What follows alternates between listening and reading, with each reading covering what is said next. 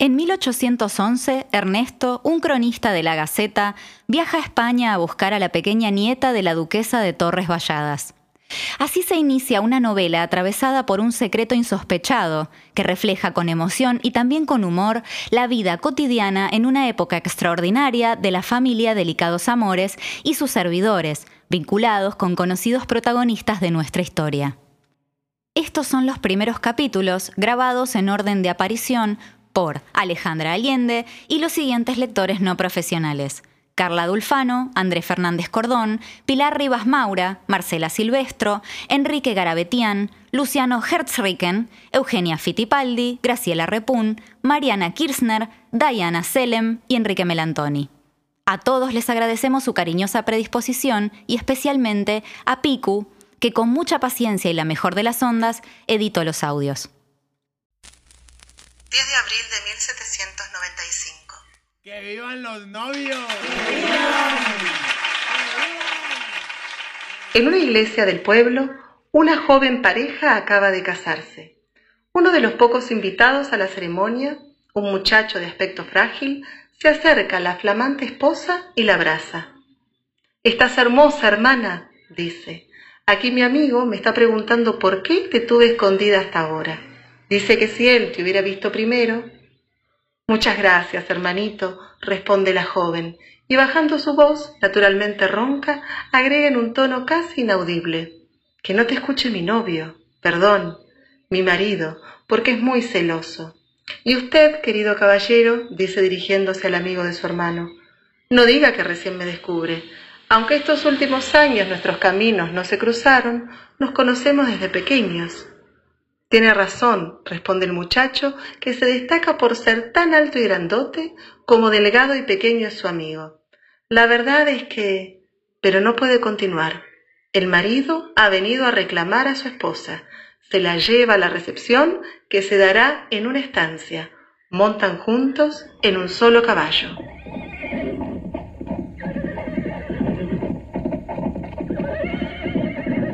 Es un día luminoso. El sol resplandece con tonos rojizos y dorados en los cabellos castaños de ella y los rubios de él. A medida que se alejan a campo abierto, se recortan sus figuras rodeadas de inmensidad. Unas semanas más tarde, en medio de la noche, resuenan en la estancia unos golpes. Al delgado muchacho que ocupa una de las habitaciones de huéspedes le cuesta despabilarse. Solo cuando abre la puerta de su cuarto se le va todo rastro de sueño. «Murió, hermanito, murió», le dice entre sollozos la recién casada.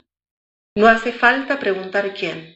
El dolor de esas palabras es tan enorme que parece que se hubiera muerto el mundo. «¿Pero cómo? No puede ser. ¿Qué pasó?» «Tropezó al cruzar el camino y una carreta lo...» comienza a contarle la muchacha antes de desmayarse en sus brazos. Siguen semanas de dolor y desgarro, de velatorio y entierro, de llantos y duelo.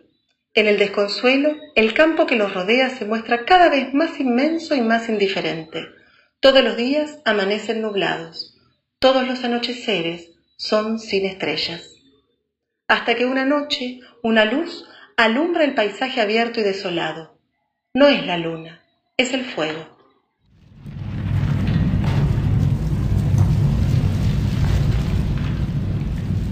El joven delgado y su recio amigo ayudan a la par de la gente del pueblo, aunque nada pueden hacer. No hay agua que pueda detener esas llamas.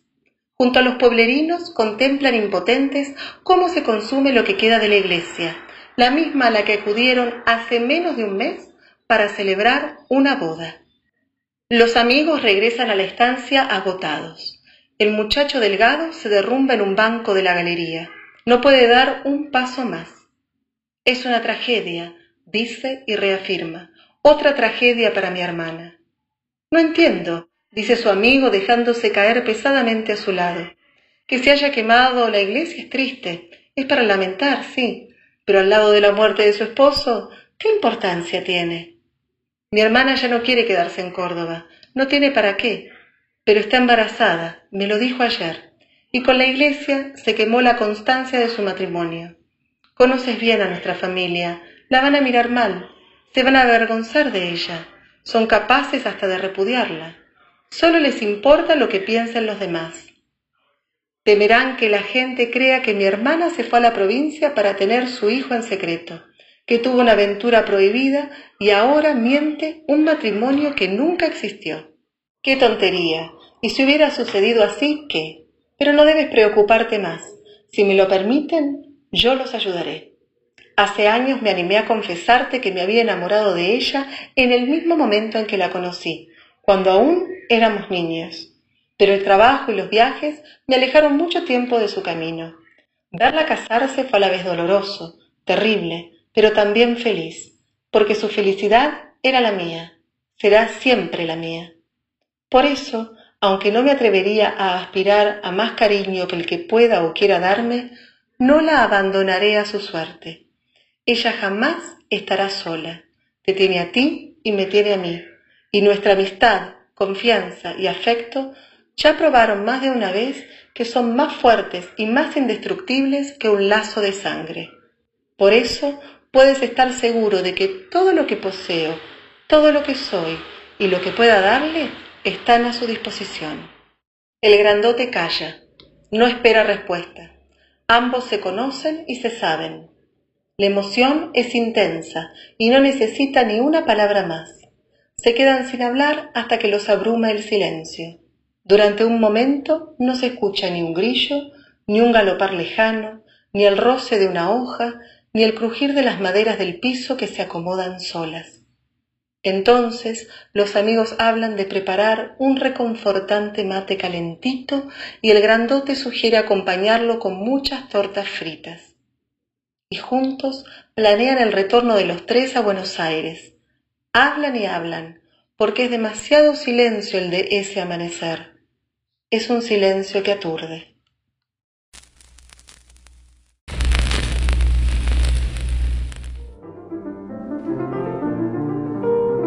Tres cosas que pensaron los amigos durante los silencios de la ronda de mate. Uno. Si mi hermana se hubiera casado de entrada con mi amigo, nos habríamos ahorrado todo este dolor. Dos. Muertes, incendios, ¿qué más nos puede suceder? Tres. ¿Cómo es que me estoy metiendo en este lío?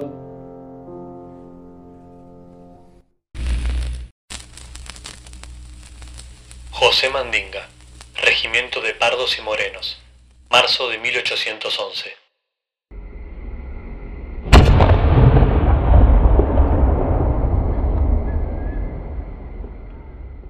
Es un silencio que aturde, murmura Benito. ¿Será porque todavía me suman los oídos por los cañonazos de hace un rato? A mí este silencio no me gusta nada, le contesta José. Están avanzando penosamente a través de los pastizales altos, atentos a cualquier ruido que delate la presencia del enemigo. Los que van en la delantera advierten un movimiento bajo los árboles, a unos cincuenta metros. Y aunque la temperatura descendió, muchos sienten el sudor en la piel. A una orden del capitán, la tropa se detiene. José apoya la mano en la empuñadura de su espada. Benito aprieta con más fuerza el mango de un largo fusil que le complica la marcha. Pero Benito no cambiaría ese fusil por ninguna espada. Está orgulloso de ser uno de los pocos que tienen armas de fuego. Y oculto apenas detrás de un arbolito, aprovecha la detención y se dedica tranquilamente a cargar el arma. El tubo de papel que envuelve la pólvora y la bala desaparece en el interior del cañón, empujado hasta el fondo con ayuda de la baqueta. José lo urge. ¿De dónde sacas tanta calma? Apúrate, ¿querés? Benito sonríe. No nos van a atacar. Nadie malgastaría disparos a esta distancia. A más de veinticinco metros los tiros salen con desviación. Me extraña. ¿No aprendiste a cargar y a tirar en la mitad del tiempo que me llevó a mí? ¿No te acordás de cómo se dispara? José no responde. Es cierto que aprendió más velozmente que la mayoría, y que también a él le hubiera gustado llevar un fusil, o al menos una pistola. Pero no hay armas para todos. Mira a sus compañeros. Muchos llevan alabardas y lanzas capturadas al enemigo, reforzadas con buenas maderas. Después levanta la vista y descubre un cielo profundamente azul. No quiere distraerse, pero no puede evitar pensar en Dominga. Los recuerdos se encadenan, uno lo lleva al otro. Cuando paseaban por la Alameda, cuando bailaban juntos en el candombe, y ahí se demoran los tambores, los movimientos, las miradas intencionadas. Cuatro años pasará sin Dominga. Cuatro futuros años de vida militar. Recién entonces podrá pensar en casarse con ella. Cuando deje de ser un esclavo y por haber servido cuatro años en el ejército haya obtenido su libertad. Por eso no le pidió Dominga que lo esperase, ni le dijo que él ya sabía que la quería para siempre. José se guardó sus sentimientos y solo le confesó este amor a su hermana Juana. La llamada del capitán lo saca de sus ensueños. Los españoles estaban escondidos bajo la sombra protectora de los árboles y han comenzado a salir disparando. Pero la réplica nos hace esperar. José desenvaina la espada y avanza al encuentro de sus enemigos. Avanza hasta que descubre que no hay camino para seguir. Se han topado con un arroyito tan angosto que las plantas lo ocultan de la vista. El arroyito no los detiene. Él y otros saltan ágilmente sobre la corriente de agua. Pero Benito tropieza, cae con todo su peso y se dobla un tobillo. Un jinete español carga sobre él. No podrá levantarse a tiempo. Sin pensarlo dos veces, José toma el fusil de Benito y dispara, y logra barrer al hombre de su cabalgadura. Sujeta al caballo por las riendas y, amparado por su cuerpo, vuelve a cargar. Dispara ahora contra el enemigo más cercano, y el grito del español se ahoga en su propia sangre. Toda la compañía patriota avanza contra los realistas. José se lanza a pelear cuerpo a cuerpo. Ningún arma podrá contra su rabia y su deseo de ser libre. El enfrentamiento dura solo unos minutos, lo suficientes para que el regimiento de Pardos y Morenos aniquile esa avanzada española. Más tarde, Benito se recupera en el campamento.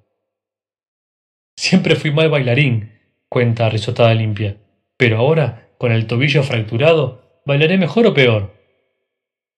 José también ríe. Y nuevamente sus recuerdos vuelven a los candombes, a Dominga, a su familia, incluso a sus patrones. De pronto su semblante cambia. Se pregunta si al español que abatió también le gustaría bailar, si lo considerarían bueno o mal bailarín en su pueblo. El capitán viene a hablar con él. Le dice que por su rápida reacción en la batalla se ganó por derecho un fusil secuestrado a los vencidos. Desde ahora formará fila con los fusileros, poniendo el cuerpo a las balas enemigas. José no se alegra tanto como hubiera imaginado.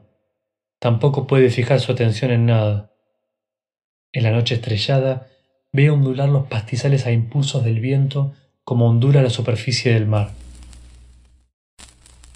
María Remedios Torres Valladas, Soria, imaginando en alta mar.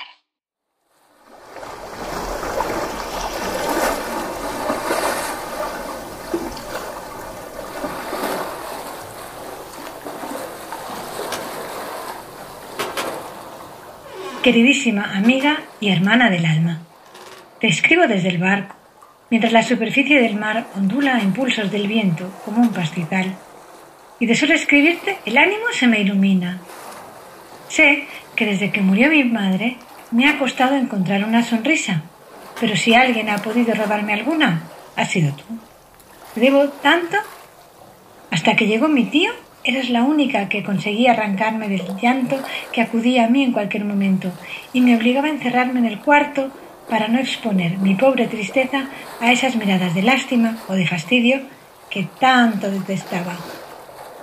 Solo han pasado unos meses desde que la duquesa me hizo saber que mi tío le había escrito y que estaba en viaje por mi causa.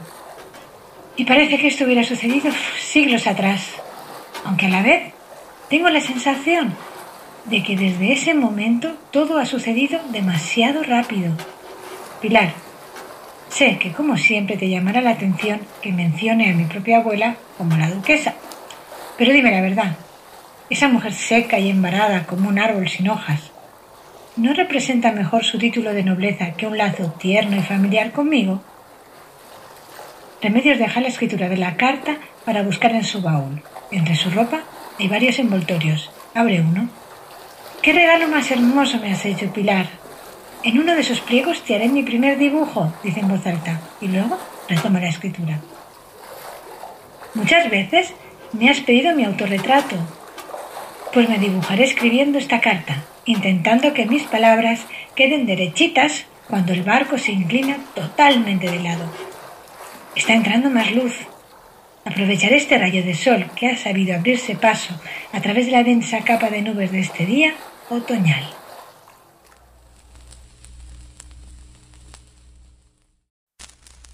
María Carmelita Delicados Amores, la Iglesia de la Merced.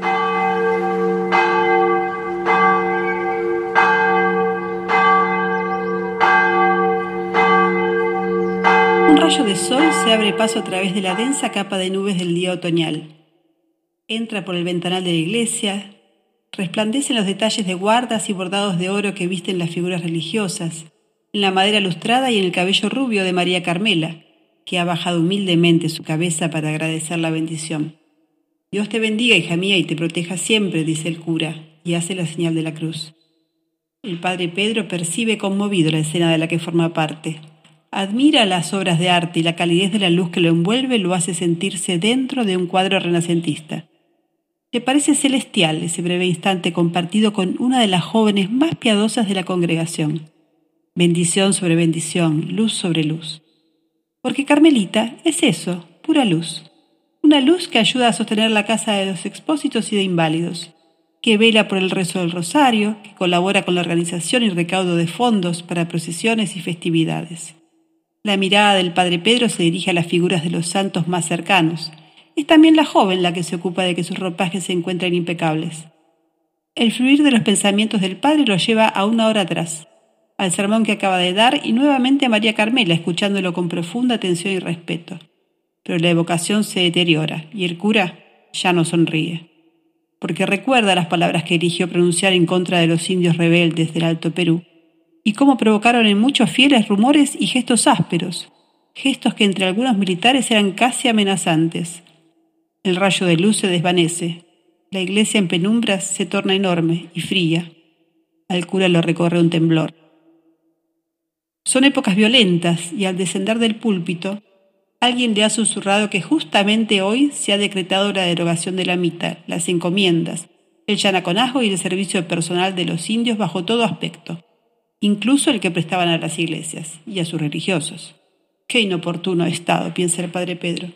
Deben creer que hablé solo por el interés de mi congregación y del mío propio, y no por lo que me indignan los cambios sociales.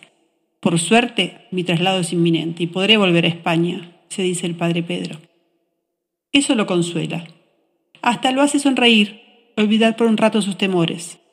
El cura se dirige hacia la sacristía.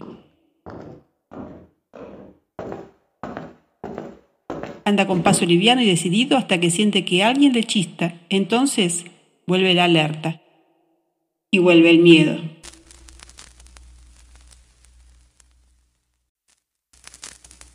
Álvaro de Jaramillos, asonada del cinco y seis de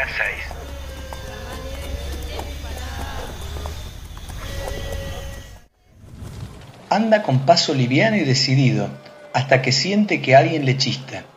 Entonces vuelve la alerta y vuelve el miedo.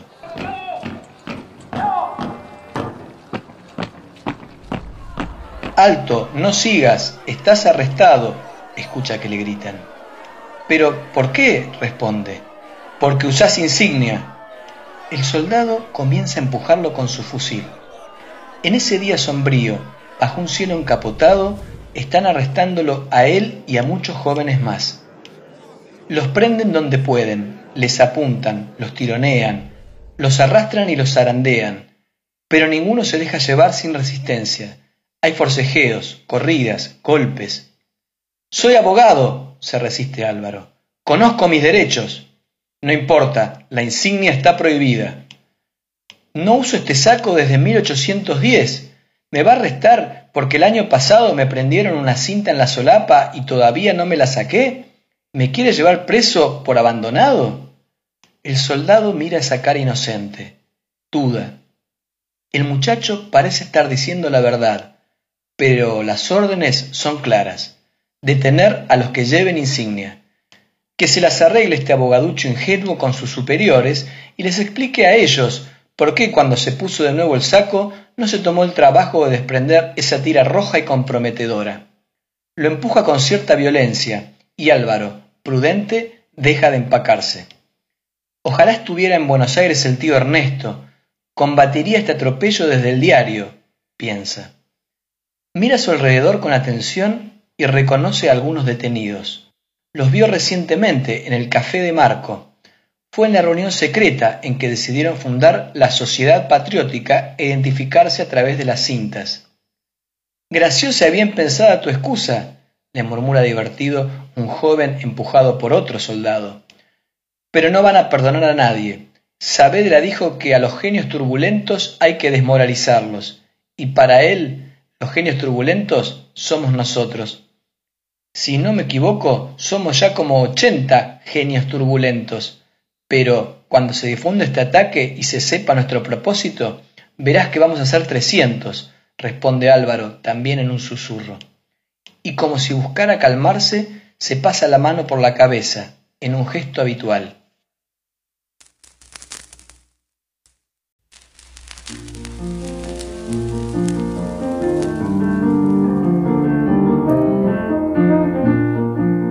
Del acta de graduación de Álvaro. Cantidad de veces que desaprobó música, dieciséis. Comentario de su profesor. Es un pésimo músico, pero al fin y al cabo nadie pretende que un abogado toque el piano, salvo que se desee hacer dormir al juez.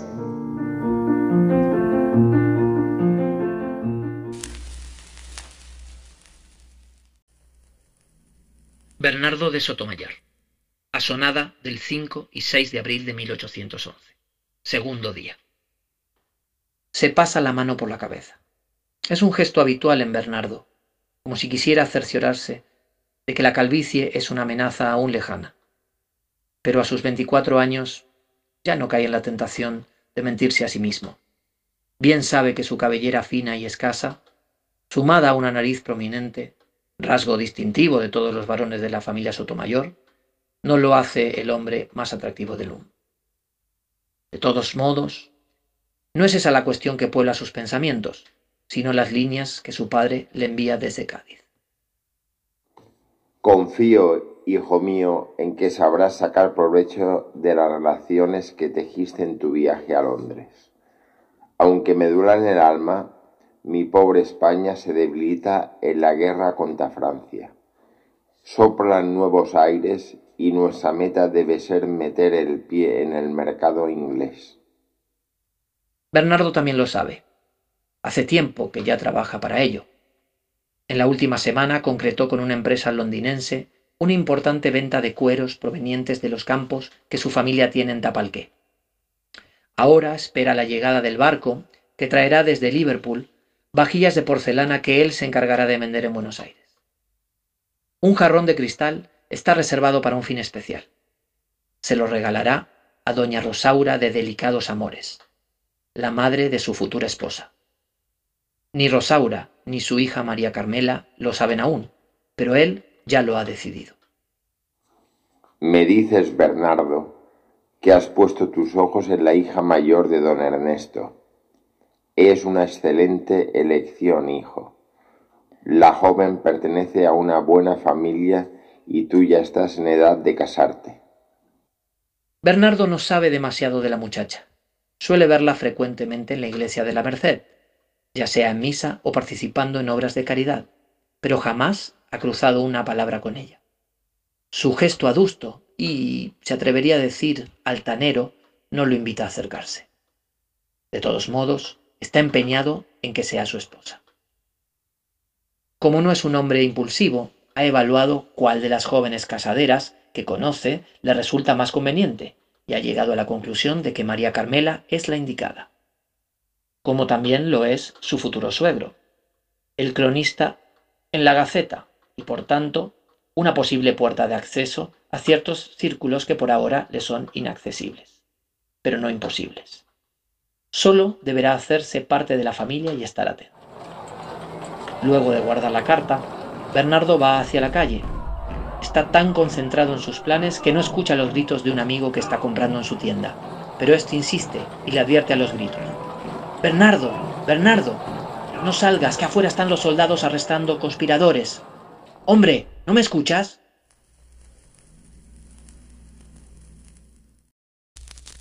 María de las Mercedes, Delicados Amores. Confesión en la Iglesia de la Merced.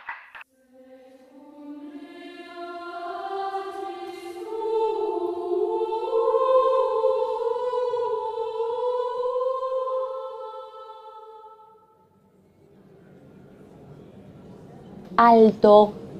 No sigas imaginando que cada joven que se acerca será el amor de tu vida, me digo a mí misma. Pero como siempre no me hago caso y dejo escapar un suspiro que llama la atención de mi hermana. ¿Y eso? Pregunta. No es nada, recuerdos, digo por decir. Carmelita no insiste con su pregunta, se distrae saludando a unas vecinas en el atrio de la iglesia. Yo me quedo un poco más atrás, cerca del enorme portón abierto. Pasan por allí vendedores y vuelvo a suspirar escuchando sus pregones. Uno canta empanadas calientes para todas las gentes.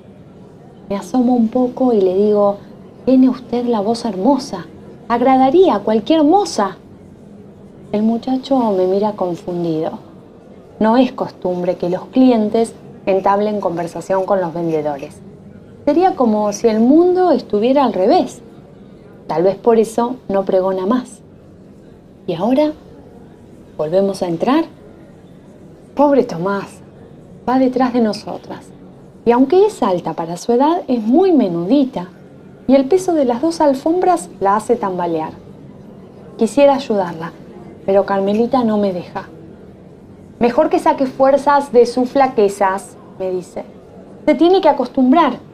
¿Qué hará si cuando venimos con mamá no están Juana o Francisca o algún otro esclavo para ayudarnos? ¿Caerse con las tres alfombras?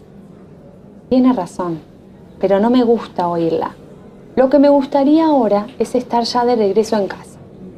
Hoy me costó mucho fingir atención cuando el padre Pedro nos sermoneaba desde el púlpito. Me pareció que decía cosas incomprensibles, como si hablara en otro idioma. Y tal vez lo hizo, porque habló en latín. Aunque si nos hubiera predicado en castellano, tampoco sabría qué dijo. Mi mente volaba muy lejos. Últimamente solo pienso en el amor, en buscar a quien amar. Pero en esta iglesia la mayoría de los solteros son soldados y tenderos. Y a mí me gustan más los poetas. Me acerco al confesionario y me arrodillo. A través del enrejado de madera veo la figura enorme del Padre Pedro, que me saluda. Ave María Purísima, sin pecado concebida, Padre, he pecado. Te escucho, hija, adelante. Estoy enamorada, o quisiera estarlo. Eso no es pecado. Hay gente ruidosa cerca, están haciendo una colecta para el ejército y no pude oír bien su respuesta. Le pregunto, discúlpeme, Padre, ¿dijo pecado o pescado? Hija, no sé de qué hablas. Con este bullicio no te escucho bien, me responde, mientras hace algo rarísimo. Se ríe y bosteza a la vez.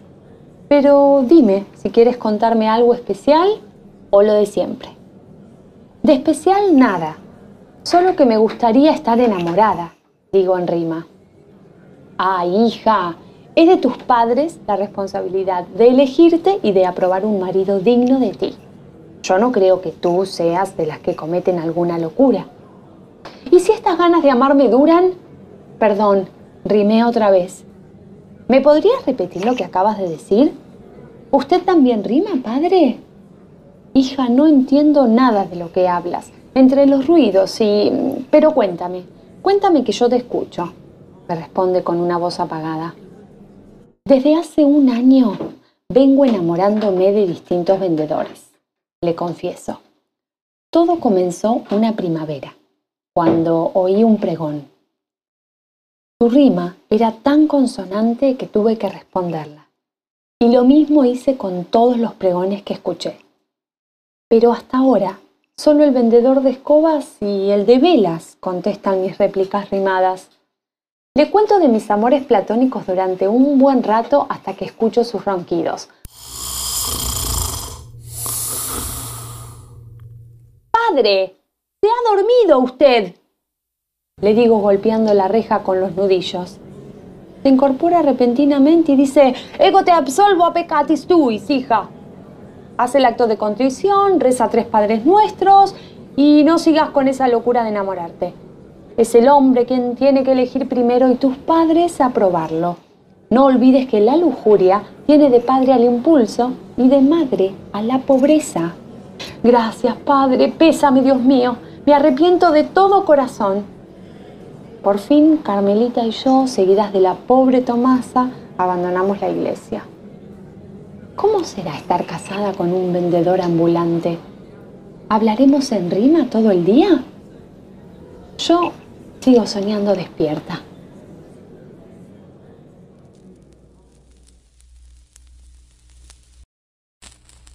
María Remedios Torres Valladas, Soria, imaginando en alta mar.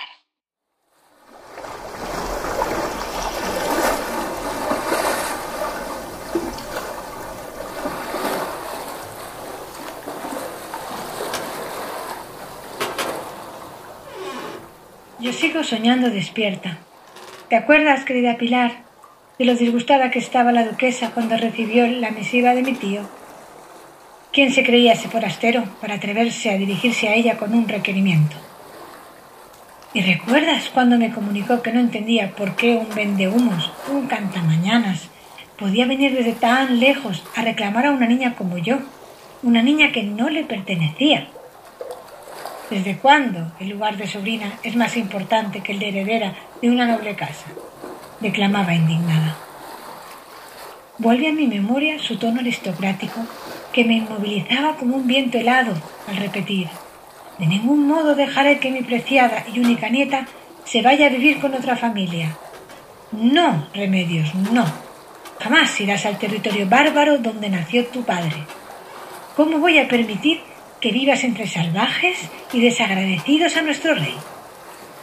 Remedios detiene su escritura y mira por la ventana al mar encrespado. Siente que la congoja le estruja el pecho y suspira.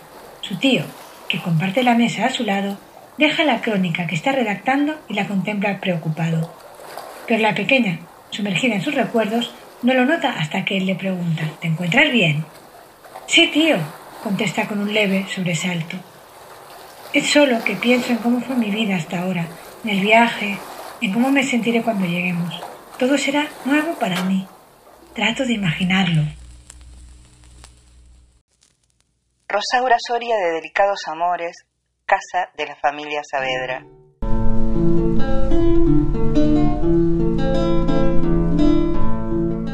Trato de imaginarlo. Traten también ustedes. Imaginen que deben atravesar la selva, cruzar ríos torrentosos. Imaginen que el calor las persigue. Imaginen que las enfermedades las acosan, los animales salvajes las amenazan. Y no solo eso, piensen en el ejército enemigo. Miles, miles. Por eso, señoras, el camino es claro. Debemos apoyarlos. Apoyarlos y rogar que ese abogado convertido en militar esté a la altura y no nos defraude. Es lo menos que podemos esperar de él. Lo menos que debemos exigirle, ¿verdad? Porque ¿qué más querríamos nosotras que ayudarlo a que nos defienda y dirija nuestras fuerzas con habilidad? El abogado se tiene fe como comandante. Por voluntad propia renunció a su sueldo como vocal y solo cobrará por liderar la tropa. A eso no renunció. Así que colaboremos, señora, colaboremos. Eso había dicho Saturnina hace unos meses. Rosaura lo recuerda en detalle. El momento quedó marcado en su memoria.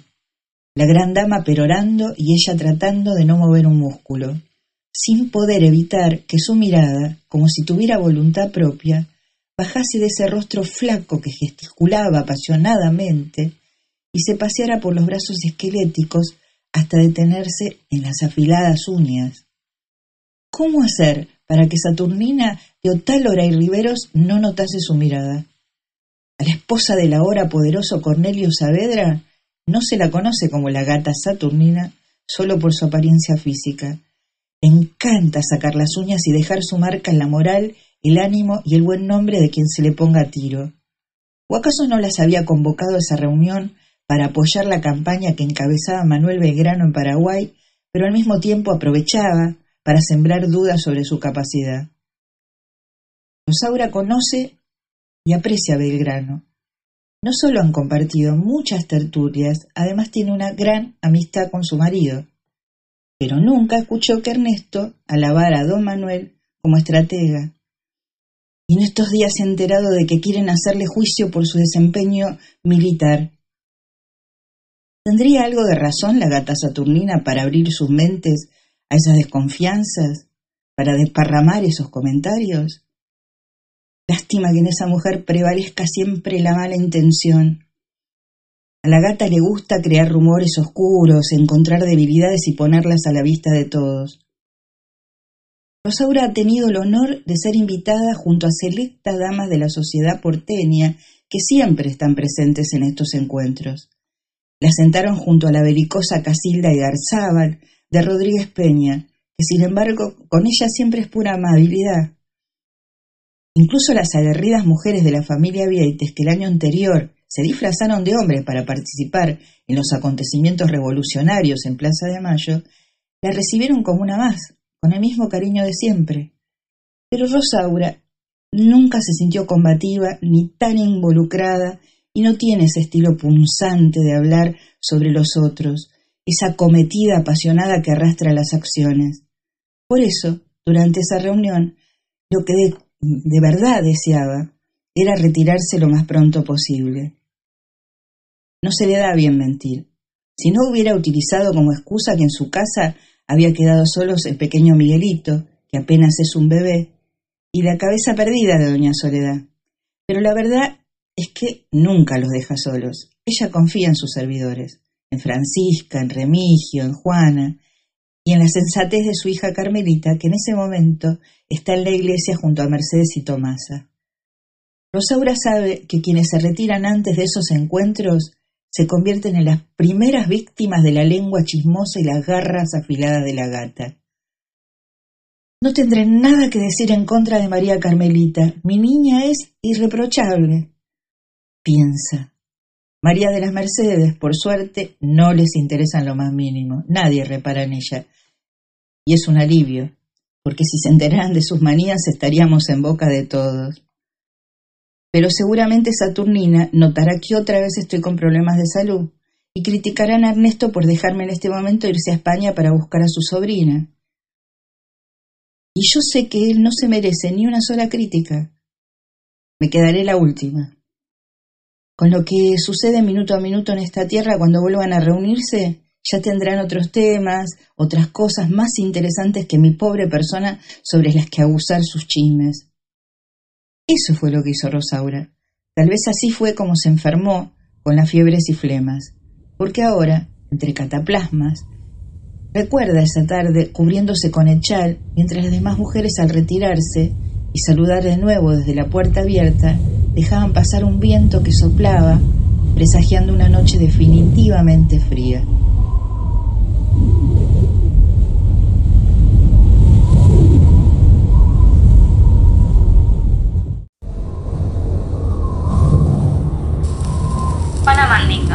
Casa Alto de Delicados Amores. Me quedo escuchando el viento que sopla, presagiando una noche definitivamente fría.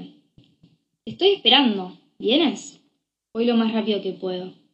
Necesito que me sursan unas medias de seda, me dice María Carmela apenas estoy a su lado. Démelas, amita. ¿Quiere que se lo haga yo o prefiere que se las dé a Tomasa?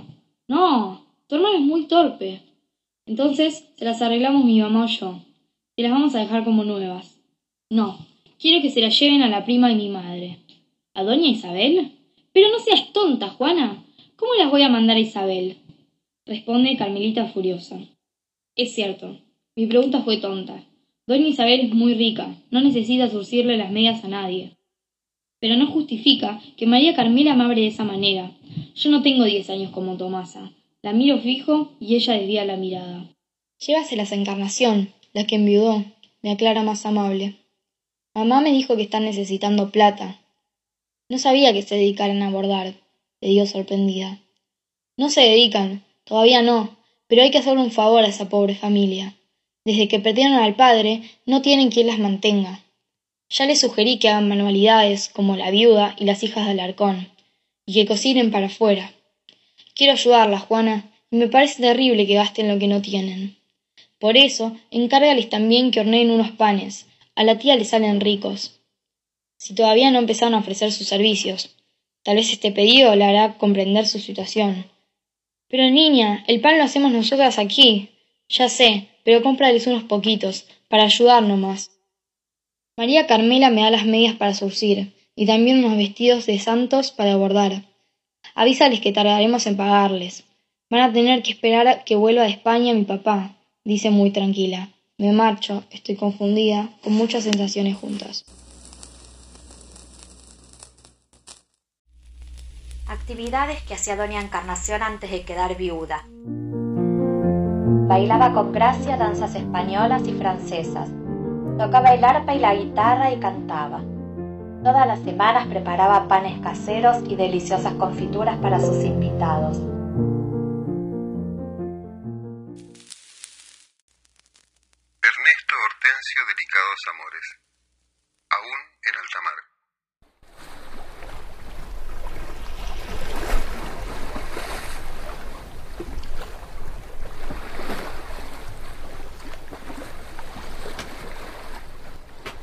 Con muchas sensaciones juntas, Ernesto mira el mar ahora en calma.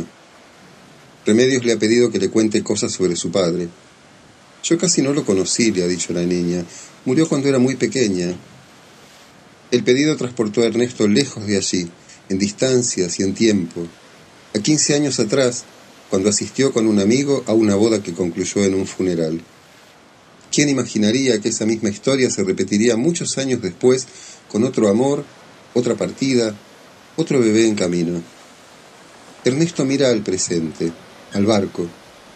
Una necesidad casi física lo hace abandonar la cubierta y en el camarote buscar entre sus cosas la gastada carpeta tantas veces hojeada. La carpeta guarda dos cartas, una de Carlos, su cuñado y mejor amigo, y otra de la esposa de Carlos, la madre de la pequeña Remedios, además del documento que Carlos y su mujer firmaron ante un notario. Ernesto relee esos papeles cada vez que se deja apoderar por la tristeza.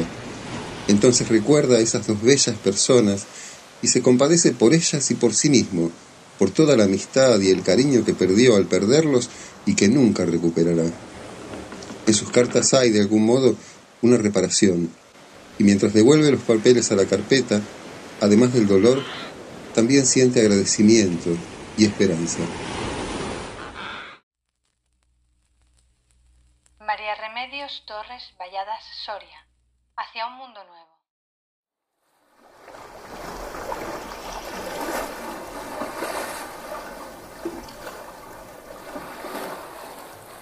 Nunca dejaré de elevar hacia ellos mis oraciones y pensamientos de gratitud.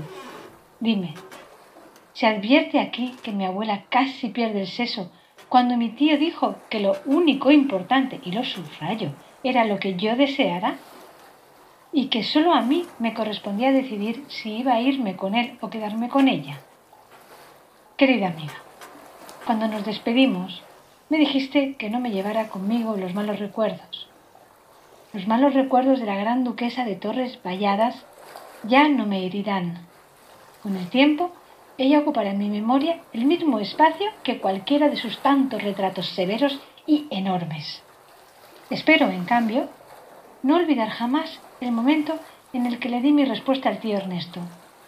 Fue la primera vez desde que murió mi mamá en que encontré fuerza y palabras para transmitir a la abuela lo que sentía. Cuán difícil y terrible había sido para mi madre ser su hija y para mí su nieta. Sin embargo, me he llevado de España muchas cosas buenas. Los años felices junto a mis padres, las gentes queridas, la belleza de mi tierra y muy especialmente te he llevado a ti, que estás conmigo, porque tú, querida Pili, no te has quedado atrás. Viajas a mi lado, en mis recuerdos luminosos, en mis fortalezas, en mi corazón. No hay ni habrá distancias para nuestra amistad. Dicho esto, a mirar hacia adelante.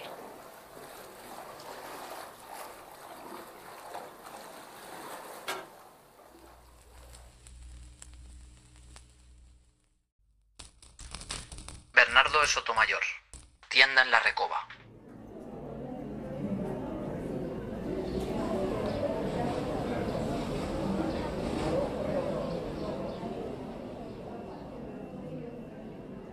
Dicho esto, a mirar hacia adelante, le dice un cliente a Bernardo antes de retirarse de la tienda. El hombre es viejo y le cuesta avanzar. Suena casi irónico que se haya despedido con esa frase. Es el último cliente. Por fin pueden cerrar ya. Es hora. Bernardo tuvo que esperar que el anciano terminara de quejarse de la calidad de la mercadería actual y de recordar la excelencia de los productos que se vendían en el pasado. Lo escuchó con paciencia, porque es uno de sus mejores compradores. Entre protesta y protesta, terminó gastando una fortuna en la porquería de mercancías que hacen en esta época moderna. Luis, el joven dependiente, se dispone a ordenar las tabaqueras y otros objetos que quedaron fuera de su lugar, pero Bernardo lo detiene.